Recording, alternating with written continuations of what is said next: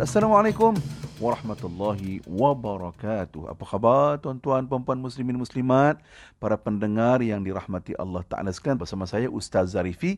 Tentunya ya, tanyalah Ustaz di Britain FM. Ayah dan ibu, ayah dan ibu, itulah permulaan kami dapat melihat bulan dan matahari.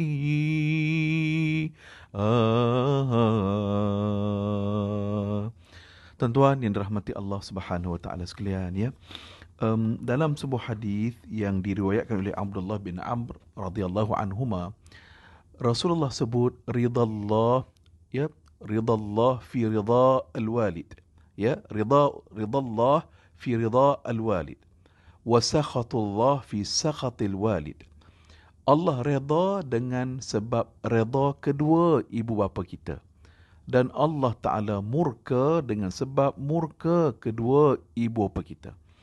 Jadi tuan-tuan yang dirahmati Allah kerana itulah dalam sebuah riwayat hadis riwayat Imam Al-Hakim Rasulullah sallallahu alaihi wasallam sebut كل الذنوب يؤخر الله ما شاء منها إلى يوم القيامة إلا عقوق الوالدين فإن الله تعالى يعجله لصاحبه في الحياة قبل الممات Nabi kata setiap dosa akan dilewatkan oleh Allah hukumannya mengikut kehendak Allah sehingga hari kiamat.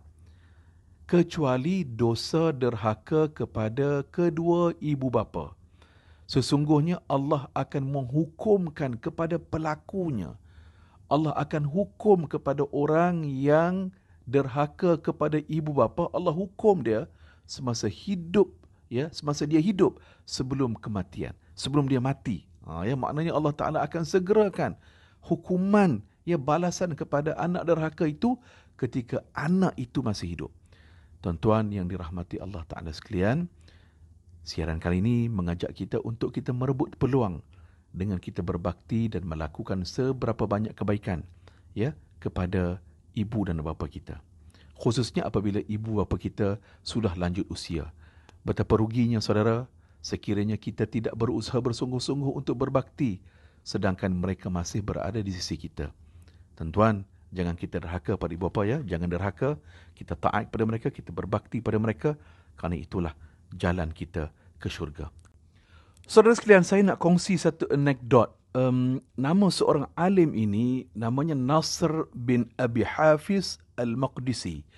Dia lahir pada sebelum tahun 1410 Hijrah, 410 Hijrah. Tuan-tuan, Nasr bin Abi Hafiz Al-Maqdisi ini dia mengembara dari Baitul Maqdis ke Iraq untuk menuntut ilmu dengan seorang ulama yang hebat namanya Al-Kazruni ataupun Al-Kazaruni. Tuan-tuan, Al-Kazaruni ni dia bertanya kepada Nasr bin Abi Hafiz Al-Maqdisi. Kamu datang ke sini dari Baitul Maqdis, adakah kamu telah minta izin daripada ibu kamu? Nasr menjawab, tidak wahai Tuan Guru. Maknanya Nasr bin Abi Hafiz Al-Maqdisi dia datang ke Iraq untuk tuntut ilmu dia tak minta izin ibunya. Tuan-tuan, apa jawab tuan guru ini Al-Kazaruni ini? Dia jawab demi Allah saya tidak akan membacakan mengajarkan kepada kamu walau satu kalimah sehinggalah kamu pulang kepada ibu kamu dan kamu menghilangkan kemurkaannya. Kamu minta izin ibu kamu dulu. Tuan-tuan, tengok Al-Kazruni dia ajar adab kepada kita nak buat apa-apa benda ya khususnya bila kita nak apa nak meninggalkan ibu di kampung ya nak merantau nak musafir minta izin ibu terlebih dahulu. Ya Allah tuan-tuan kita nampak kecil je kan benda ni kan? Minta adab je pun.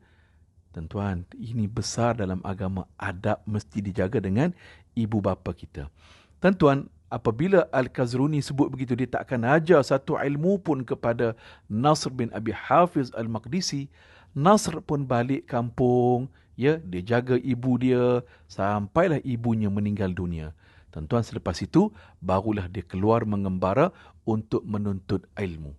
Tuan-tuan ini satu contoh yang sangat penting dalam kehidupan kita. Jangan lupa ya, kita jaga adab kita dengan ibu bapa kita. Mudah-mudahan Allah Ta'ala berikan satu benda yang sangat penting dalam hidup kita. Apa dia? Iaitulah keberkatan. Tuan-tuan perempuan, para pendengar yang dirahmati Allah, selagi mana ibu dan ayah kita masih ada, khidmatlah ya. Khidmatlah, santunilah mereka, dekatilah mereka, sayangilah mereka tuan-tuan. Kerana itu tuan-tuan ada lima bahasa kasih sayang yang kita boleh terjemahkan dalam hidup kita bersama ibu bapa kita. Nombor satu, ucap terima kasih. Terima kasih mak, terima kasih ayah, terima kasih baba. Jangan lupa ya, ucap terima kasih kepada mak dan ayah kita. Nombor dua, sentuhan.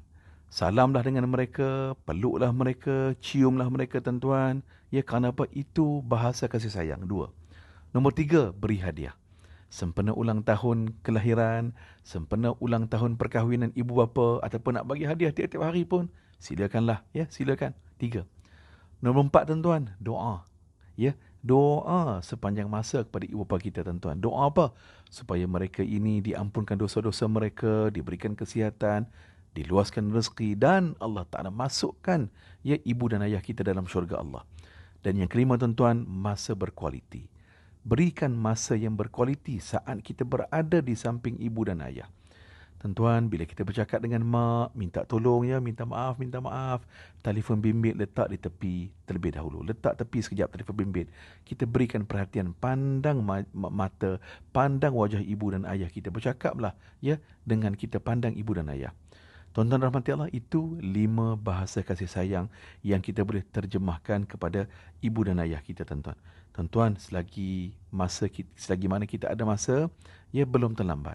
Ya, janganlah nanti bila mak dan ayah sudah tiada, waktu itu kita dah tak boleh dah nak peluk, nak salam, nak cium, nak ucap terima kasih ya.